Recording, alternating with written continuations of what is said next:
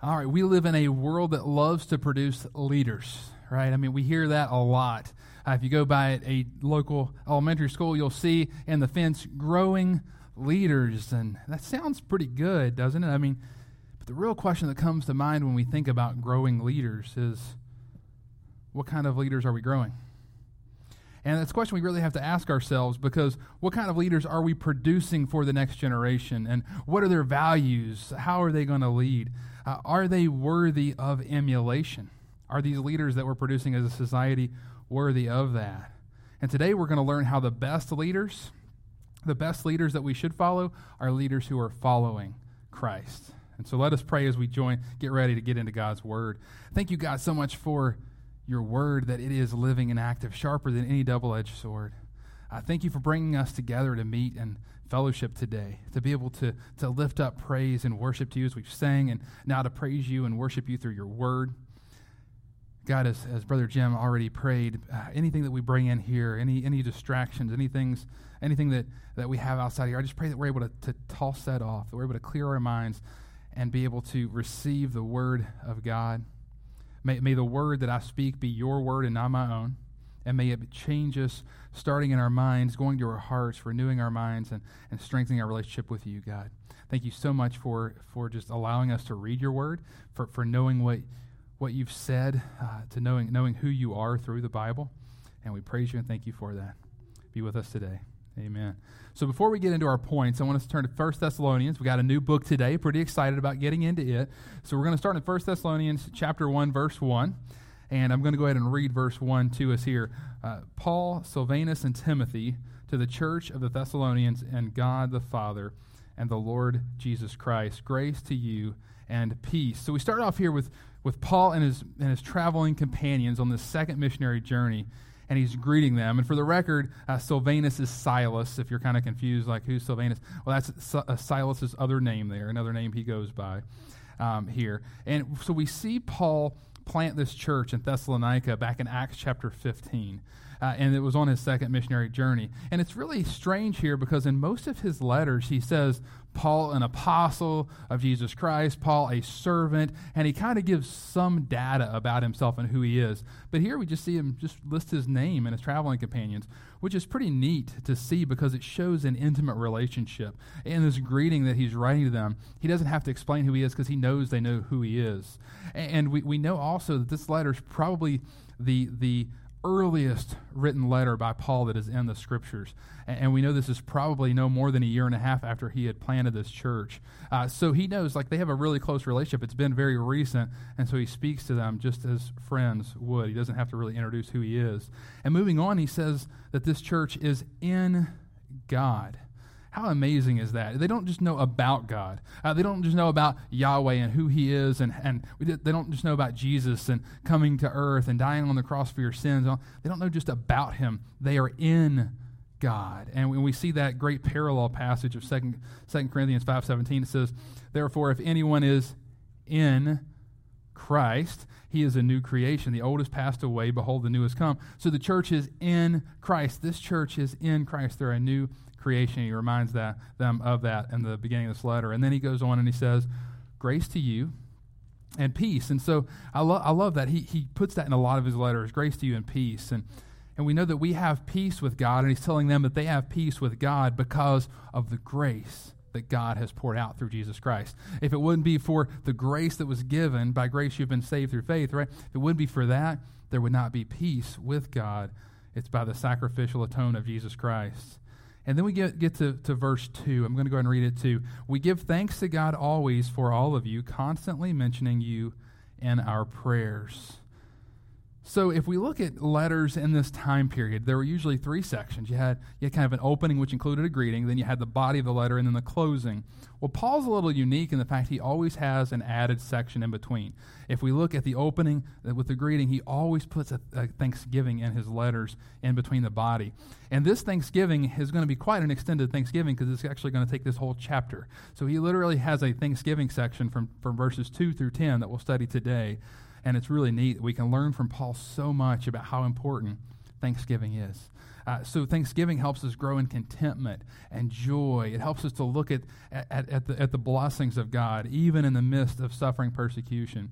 Because you see, Paul, who had just planted this church in Thessalonica, if you look back at Acts 17, he had been thrown out of that city shortly after planting this church. And so he had a lot more, I'm sure, work he wanted to do there, a lot more stuff he wanted to, to teach this church and, and to help them. But he got, but he, he under, he underwent that persecution, and he knows that they have as well. But he had a lot, of, a lot to be thankful for, because if we look at verse, uh, in chapter 3, verse 6, we see that he's writing this letter after Paul or after Timothy has come back. So Paul had sent Timothy back. Obviously, Paul got thrown out. Thrown out. He couldn't really go back and, and hang out. But I guess Timothy was more under the radar. He was able to send him to see how the church was doing.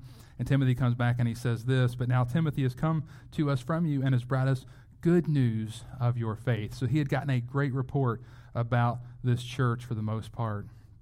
So Paul had a lot to be thankful for. And so what we're going to see is as Paul discusses his thankfulness for this church, we're going to learn four ways that we as a church should be living as well and, and the way that we should be acting. And the first is we as a church, this first point, should be living well. We as a church should be living well. We're going to talk about how the Thessalonians were an example to others and how we need to be an example to others. And so we should be living well. And I'm going to read uh, verses 3 through the first half of 5. Remembering before our God and Father your work of faith and labor of love and steadfastness of hope and our Lord Jesus Christ. For we know, brothers, loved by God, that He has chosen you, because our gospel came to you not only in word, but also in power and in the Holy Spirit and with full conviction. So we kind of see, the, they'll call it the, the, the, the, the triune signs of a believer here. Uh, and we see these kind of repetitive, especially in Paul's letters faith, hope, and love. We see that in First, First Corinthians 13, right? The greatest of these is love as we go through that. And we're going to see here that he kind of gives three phrases, including those three words. And the first one is work of faith. And this work of faith here, don't misunderstand what he's saying. He's not saying you work for faith, you work for salvation. It's saying those who are saved do good works. And we, we see that even in Galatians 5 6. But faith working through love. The love of Christ is working through your faith. And that brings us right to the next point labor of love. A labor of love. The Greek word labor here, so we just saw work and now we're seeing labor, and they actually are two different Greek words. It's not just an English thing trying to make it sound cool. We have two different words, and this word for labor is a little bit harder. It's kopos versus uh, which is the other name for, for work. Uh, and, and it's a little bit harder of a word. It's not a huge difference, but it's laboring is a little bit harder than work when you're looking at the Greek. And I think it likely stems from labor of what? Labor of love. And what word is that in Greek? Agape, which is sacrificial love.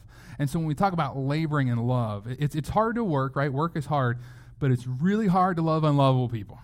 And so this is a sacrificial love. And what he says, we are laboring, you, know, laboring in love. You all are laboring in love. And so that means you're loving those who are persecuting you. You're loving those who aren't nice to you, aren't kind to you. And so he's saying this is this is pretty tough. This is pretty tough. I'm sure that I'm sure we all could agree that loving the unlovable can be difficult at times, right? And then we go into this this last one, steadfastness and hope. And this church is living in steadfastness and hope. And this word steadfastness means to persevere. And the only way we can truly persevere when things are get, going tough in this church, we're going to talk about things are, are kind of tough at times for this church too. The only way we can do that is to look upon Christ and look upon the hope that we have in eternal life through salvation. Uh, when, when we see that the war has been won, death has been defeated, the grave has been overcome, all completed by Jesus on the cross, we can remain steadfast and unmovable by the power of Christ. And I'm sure a lot of us right now, if we look around, we could all say, you know, we got something going on. I, I, think everybody could look at their life and be like, you know what, life isn't just all rosy. Some some may have some harder things than others. You know, some may have lost a loved one recently. Some may have been just really hurt by someone recently. Somebody may have lost a job, or maybe you just got a really hard medical diagnosis. Maybe there's something in your life, uh, you know, family, you know, maybe you have kids that aren't are, that are wayward, or or grandkids, or or maybe your parents are struggling through something. You know, there's so much, the list goes on and on, but we can stay steadfast because we know the one who never changes. Jesus Christ Himself. And, and, we know that we can remain unmovable because of Him. And this church in Thessalonica knew that as well. And I pray that we always remain unmovable by His power and His, His grace because we can't do it on our own. We need it. we need him. If we go if we go moving into to verses four and, and the beginning of five, Paul calls these believers brothers loved by God. I love that phrase, brothers loved by God. This is actually the only place in the scripture where that phrase is used. And it's a very intimate uh, uh, phrase there, brothers loved by God. It's a very, uh, uh you know, personal thing.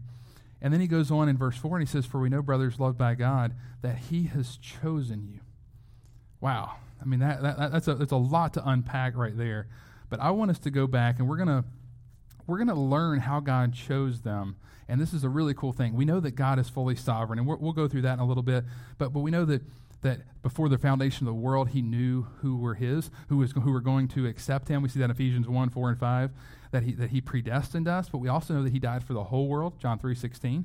Uh, and we know that it's only by His name that we can be saved, Acts 412 we know that this idea of, of election and, and man's responsibility has been debated for, for centuries in the church. And we know that, that they're both true but we don't really understand how that they mesh.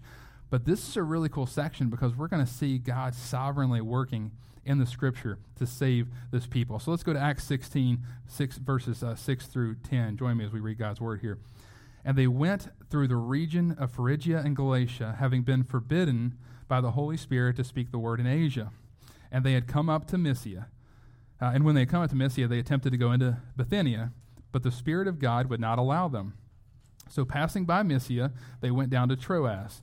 And a vision to Paul, uh, a vision appeared to Paul in the night. A man of Macedonia was standing there, urging him and saying, "Come over to Macedonia and help us." And when Paul had seen the vision, immediately we sought to go into Macedonia, concluding that God had called us to preach the gospel to them. Wow, I mean, so in, in Acts 16, we've literally seen God change Paul's direction twice. Not just once, but twice. Paul's going this way, God says, no, no, no, the Spirit of God. And then we see the Spirit of Jesus, same thing. You know, it causes him to, to do this. And we have a, a map. You want to bring it up? I think it's here. And, and we're going to kind of see what, what happened here. So, so this is, is Paul's uh, missionary journey here. And if we're looking, uh, Paul, Paul started, started Jerusalem, kind of goes up uh, this way in Antioch. Here we go. Um, Tarshish, Derbe, Lystra. He meets Timothy in, in Lystra. Uh, we saw that in Acts 16. He then goes to Iconium, Antioch, uh, which is a different Antioch here. Um, he, he wants to go into Asia here. And God says, no. And so he's like, okay, well, now I'm going to go up. I'm going to go through Phrygia, which is this place right here. Now I'm going to go into Bithynia, which is north. And it's like, okay, well, now I'm going to go up this way. And God says no again. And it's like, so Paul's like, where am I going? He's like almost about to go in circles. He's like, well, where am I supposed to go? And then Paul gives him an image of Macedonia, which is all over here. And, and it's really, really neat to see because it was during this time period that the Roman roads were made. Uh, so the, the, the Via Ignatia was made, which is, which is this road that actually uh, goes into Macedonia from, from Philippi over. And, and we'll see that on a different map. But God, just in His sovereignty, had all of this developed and, and, and chose these two churches. So, first, Acts 16, we see the church in Philippi. We've already went through that book. You know, the Paul uh, plants a church there. After he's done there, he goes from Philippi over to Thessalonica, which is the next city over there, uh, th- through a couple cities there. And how, how amazing is that, that we see God sovereignly working by his power and his Holy Spirit? We don't know why that God had him not going to Asia or not going to Bithynia. But what we do know is that God chose those people, that we know that He did it all for His glory. We know that, that the gospel still went out through the whole world. It just wasn't Paul who was supposed to go there. It's not that he didn't love the people in Asia or love the people in Bithynia. The gospel would go out throughout the world. And he's challenged us to take the, take the gospel to all nations, not just to one, to, to all nations. But we do know is that if you are a believer, then you are chosen by God. How amazing is that? I mean, th- those of us who are here to put our faith and trust in Jesus Christ, is there anything better in the world than to be called beloved and chose, chosen by God? I think it's the most wonderful thing in the world, and I, I pray that we can confidently identify with this church here. So, not only because we are chosen, we should live for Christ well, but we should also be led well. And so, let's read the, the second half of verse 5 here and verse 6. It says, You know what kind of men we proved to be among, among you for your sake, and you became imitators of us and the Lord, for you received the word in much affliction with the joy of the Holy Spirit. So this church became imitators of who? Paul and his traveling companions, you know, Silvanus or Silas and Timothy. And this is really important because mentoring and discipleship is so important. Uh, and we, we see uh, actually in Proverbs 27 17, iron sharpens iron, and one man sharpens another. So God uses His Word to help us grow. He uses prayer and the Holy Spirit to help us grow, but He also uses other people to help us grow. You know, sometimes it's really good to have that godly brother or sister that kind of comes and says, hey, you know, maybe what you're doing is not right you know, maybe you shouldn't have said that that way. And, and that's great, that iron. And it, it, hurts, right? When you when iron sharpens each other, there's, there's sparks that go off, right? And there's sometimes relational difficulties. Sometimes there's some hurt, but that's it's a good kind of hurt. It's a good, it helps you become sharper and more like Christ. And, and we grow a lot by doing life together. And that is why church attendance and membership is so important, and fellowship with other believers is so important because we're not able to sharpen one another. We're not able to sharpen each other as iron uh, sharpens iron if we're not together in fellowship. And I, will be honest, I hear a lot of people that will come to me and they'll say, you know, Pastor Jonathan, I, I've got a really spiritually dry time in my life. And don't get me wrong, we all have those times. It does happen. But probably nine times out of ten, you start to ask, well, what kind of Christian brothers and sisters do you hang out with? You know, who, who are you doing Bible study with? Uh, what, you know what? And most of the time they're like, well, I really don't have anybody. I'm not. I'm not really. I go to church maybe once a month, or maybe I go twice a month, or maybe I, you know, I, I have this one person I call like every three months, and we talk about something. But I don't really have somebody that I'm am investing in, that's investing in me, that we're doing life together, that we're calling each other out, and maybe being accountable with each other, saying, hey, you need to be in the in the Word, you need to be at church, you need to be serving, you need to be doing this. And nine times out of ten it's because there's no koinonia, there's no fellowship, there's no body. And so I pray for our church that we do do koinonia, that we fellowship together, that we're not just meeting on Sunday mornings. Now, we need to be re- meeting regularly Sunday morning, as, as Hebrews 10.25 says, but we also need to be meeting outside of church. You know, find somebody to hang out with and, and talk about things. Reach out on the phone or Zoom or whatever. You know, there's all kinds of ways to reach out these days. Just this past week, I actually had a brother in our church who sent me a text, and it was a great text. And it was so encouraging to me personally.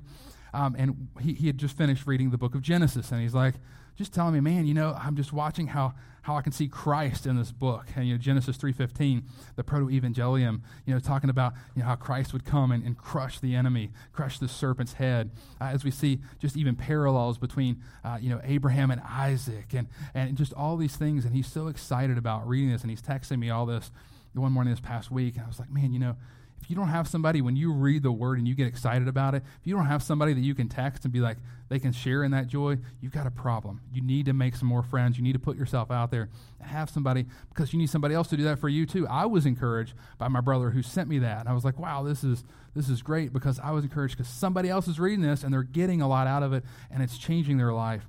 And that is encouraging, especially as a pastor. Really, really encouraging. It also shows us the importance of godly leaders in this section. And I will say this to, to preface this, we in our society uh, probably worship leaders uh, a, lot, a little too much or a lot too much. We have even a show, American Idol, right? And we have, like, if you look at politics, there's, there's, there's virtual worship of some politicians, and, and, and it's really, really bad. And I feel like that's even crept in our churches sometimes as well. And you can have, you know, preachers stand up and say something that is completely contrary to Scripture, but yet everybody believes it because of their platform and that. And, and I think in our theologically stronger churches, sometimes we can struggle with the opposite side as well. And, and this quote really kind of convicted me a little bit. Leon Morris said the following he was a theologian. Uh, While many in modern times will feel hesitant about directing attention to their own lives, it remains true that no preacher can expect a hearing for his gospel unless it is bearing fruit in his own life. And, and there is an incredibly strong importance of, of strong godly leadership in the church. And I pray that in our church at Crosspoint that we that we that the leaders here are worthy of emulation. They're, they're, they're, they're, men that you can say, okay, those are guys that I would follow into something. I would I would ask for advice with counsel. And I pray that we live our, our lives in that way. I pray that your grace covers our multitude of sins because we are imperfect. But I pray that if we want to have a healthy church, that we as leaders are leading in a godly way. Number three, we as the church should be leading well. So we should be led well, but we should also be leading well. And we'll see this with this church here, verses 7 through 9. It says, So that you became an example to all the believers in Macedonia and in Achaia. For not only has the word of the Lord sounded forth from you in Macedonia and Achaia, but your faith in God has gone forth everywhere, so that we need not say anything. For they themselves report concerning us the kind of reception we had among you, and how you turned from God from turned to God from idols to serve the living and true God. So, according to uh, Gene Green, he's another theologian, this verse 7, this is the only congregation in all of Scripture that the whole congregation is said to be worthy of emulating.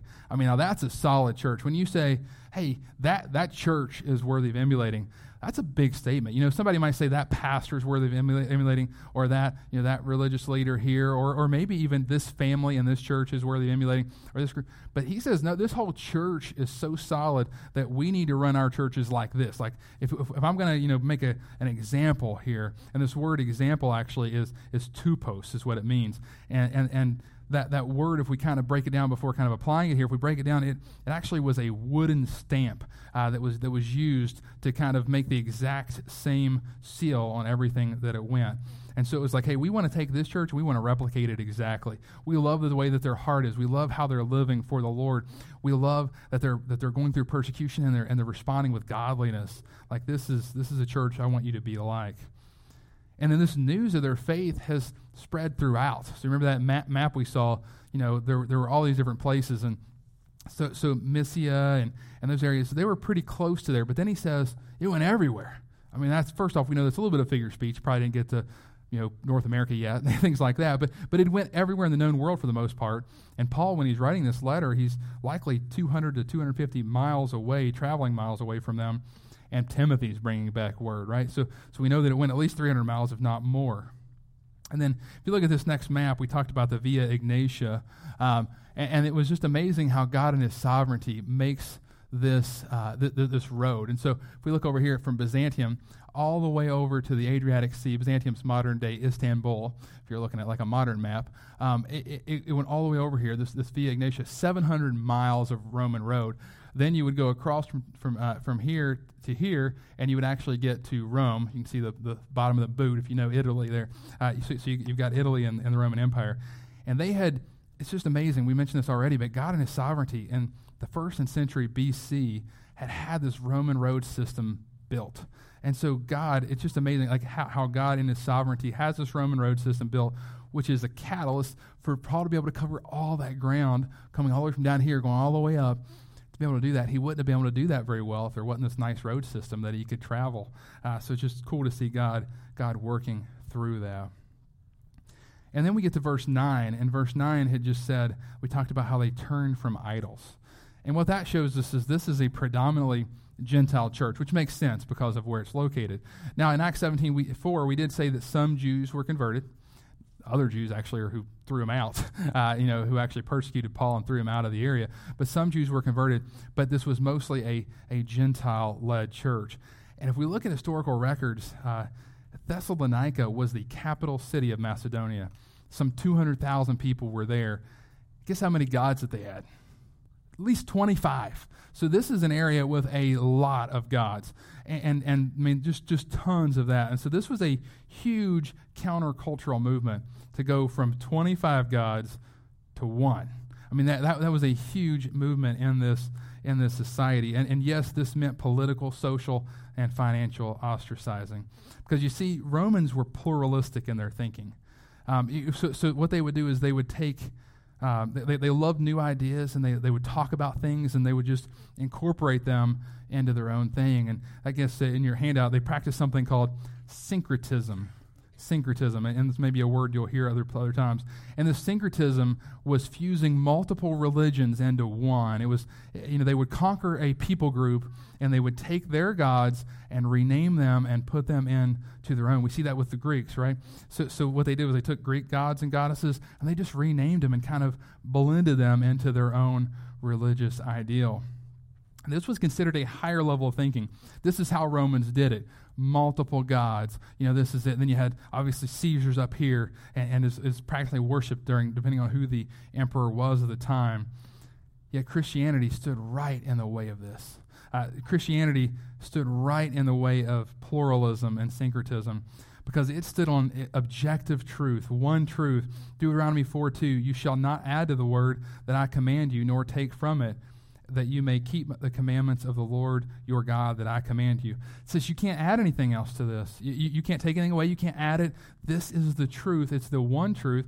That means everything else is lies. That means that your other gods and goddesses are not real. Obviously, Jesus went even further, saying what? In John 14, 6, which we've mentioned a bunch of times, Jesus said to them, I am the way and what? The truth. Wait a minute. The truth means there's only one the truth, not a truth. He is the truth and the life. No one comes to the Father except through me. So the Thessalonians led well by rejecting syncretism, and because of this, God was glorified. But does this idea of syncretism and pluralism sound familiar today? Uh, it, it, we're, we're, pretty much a modern day Rome if we look at our culture too. It, it's okay to throw all these other religious worldviews. You can be a Muslim, you can be a Hindu, uh, you can be agnostic, you can be a Mormon or Jehovah's Witness, even a lot of time. I mean, you know, all these things you can bring all these other ideas. You can add to the scriptures, you can take away from it. But what can you not do? You can't believe that this is the inerrant word of God. You, you, you can't say all other truth claims are wrong. This is the objective truth because that's not what's valued in our culture. Our, our, our culture values not just tolerance of one another, but acceptance of somebody else's truth. Even if you don't agree with it, you believe it's true for them, and that's postmodernism, and that has become so big in our society. And, and that is what caused the Thessalonians to struggle, to be persecuted, to lose their jobs, to, to struggle financially. Uh, this church is actually called, if we look Philippi and Thessalonians, one of the one of the most generous churches we'll see in Scripture, but it's also one of the most impoverished churches. It's because you can't keep your job if you're not following through with what they wanted. And so we see that the gospel is spread because of them. They're, they're going out, they're spreading the gospel, but they're not only spreading the gospel, they're living the gospel. And I think it's so important. We cannot spread the gospel in our area if we're not living the gospel, if we're not an example of what it means to do that. And I pray that we as a church are not only proclaiming the truth of the gospel, and we must proclaim it. We can't do the other thing saying we're just going to live this good life and people are going to, you know, quote unquote, want Jesus because we're being kind to them. We can't take that, that approach that we've talked about. That, that's a dangerous approach. But the other approach is just as dangerous. We're going to go proclaim the gospel, but we're not going to live it. We have to have both. We have to have proclaiming the gospel and a life that is shaped by it. And my friends, if you do that, you're gonna you're gonna have some persecution. You're gonna have ostracizing. But may we count it all joy to suffer for Christ, as we see in James 1 2. Finally, and, and, and the fourth point here, we as the church should be longing well. Should be longing well. Let's read verse 10. And to wait for his Son from heaven, whom he raised from the dead, Jesus, who delivers us from the wrath to come. I love how Paul ends this section on Thanksgiving. We've been talking about from verse 2 to 10, a nice long Thanksgiving section. He tells them to remain steadfast under their persecution, to, to, to, to which he's just talked about how they're going through persecution in verse 6 at the end there. We saw that. But he ends this, this section telling them how they can do it and kind of going back and hitting that, that hope that we talked about earlier today the hope of eternal life and steadfastness that can be remained with Christ. He is coming back. And because of God, of Christ's work on the cross, we can have faith. We're able to long for our future with Christ while we work through the power of Christ in our lives. We can be confident because Christ was crucified for our sins some 2,000 years ago. He raised from the dead and he's now at the right hand of the Father.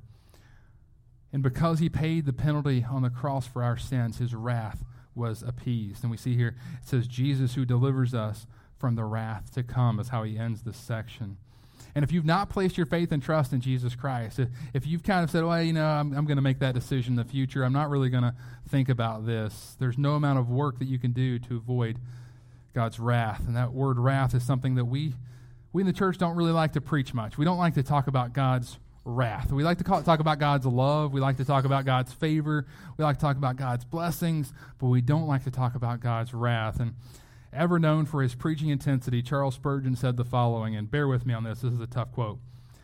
If you turn the lamb of Zion into the lion of the tribe of Judah, beware, for he will tear you in pieces, and there shall be none to deliver. It is the sacrifice of Christ that arrests the axe of justice, which else must execute you. Wow. Now that's preaching the wrath of God right there. Charles Spurgeon was not known to, to not put punches out there. And so, what, what he's saying here is that if our sins are not covered by the blood of Christ, he's not the lamb. He's not the good shepherd for you. He is the lion of Judah, and you will be judged forever in hell. And that is a hard thing, a hard teaching. Jesus talked about hell a lot if, we read, if, you, if you look through things.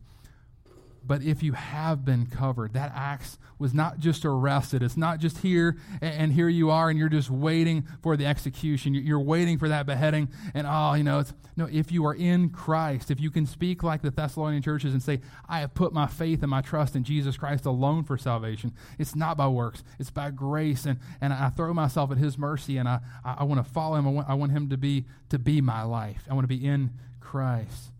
Then he doesn't just arrest it, he took the punishment.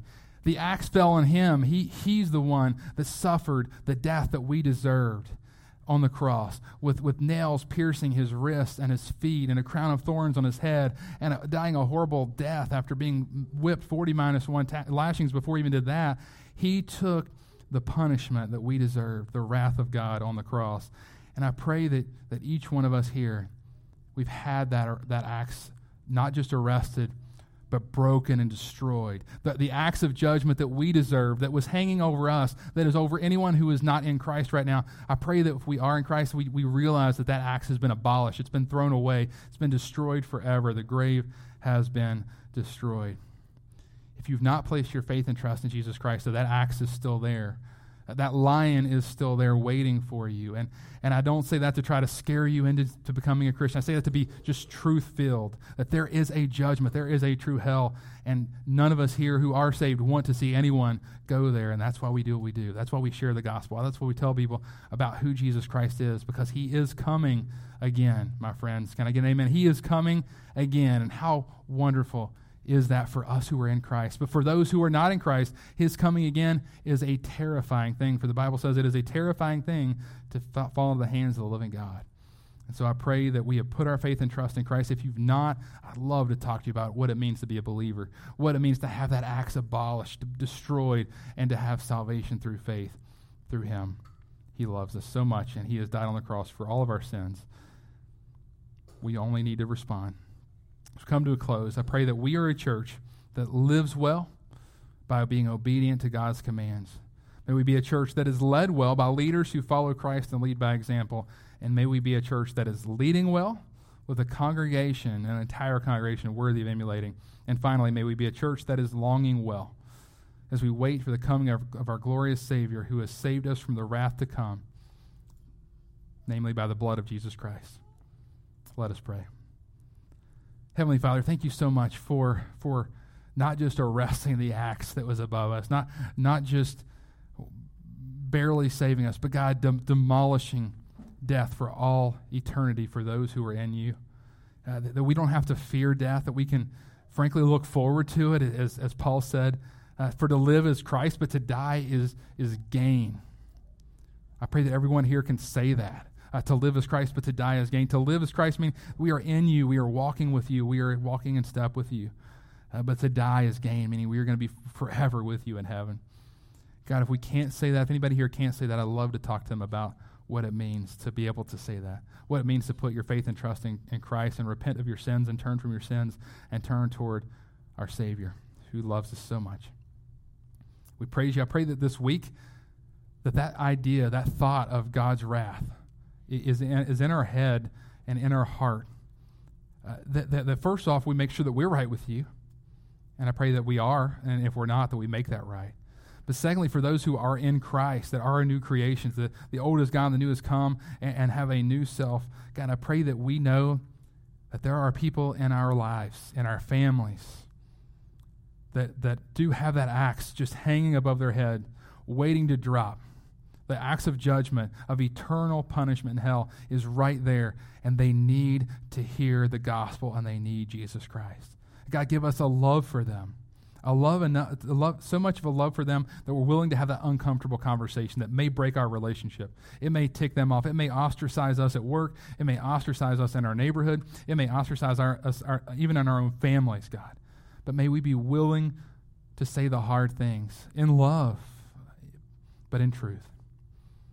Lord God, may we love others more than we love ourselves. May we get out of our comfort zone and preach your word and tell people about you. It's, it doesn't require a pastoral degree in order to do that, Lord. We are all given the Great Commission in Matthew 28. If, if we know who you are, we can tell others about you. We don't have to have all the answers. We just have to have the heart behind it to share the gospel and share what you've done in our lives and how you've changed us from the inside out. Lord, I thank you so much for this church. I thank you for this time together, and I pray that you are always glorified through our lives. Amen.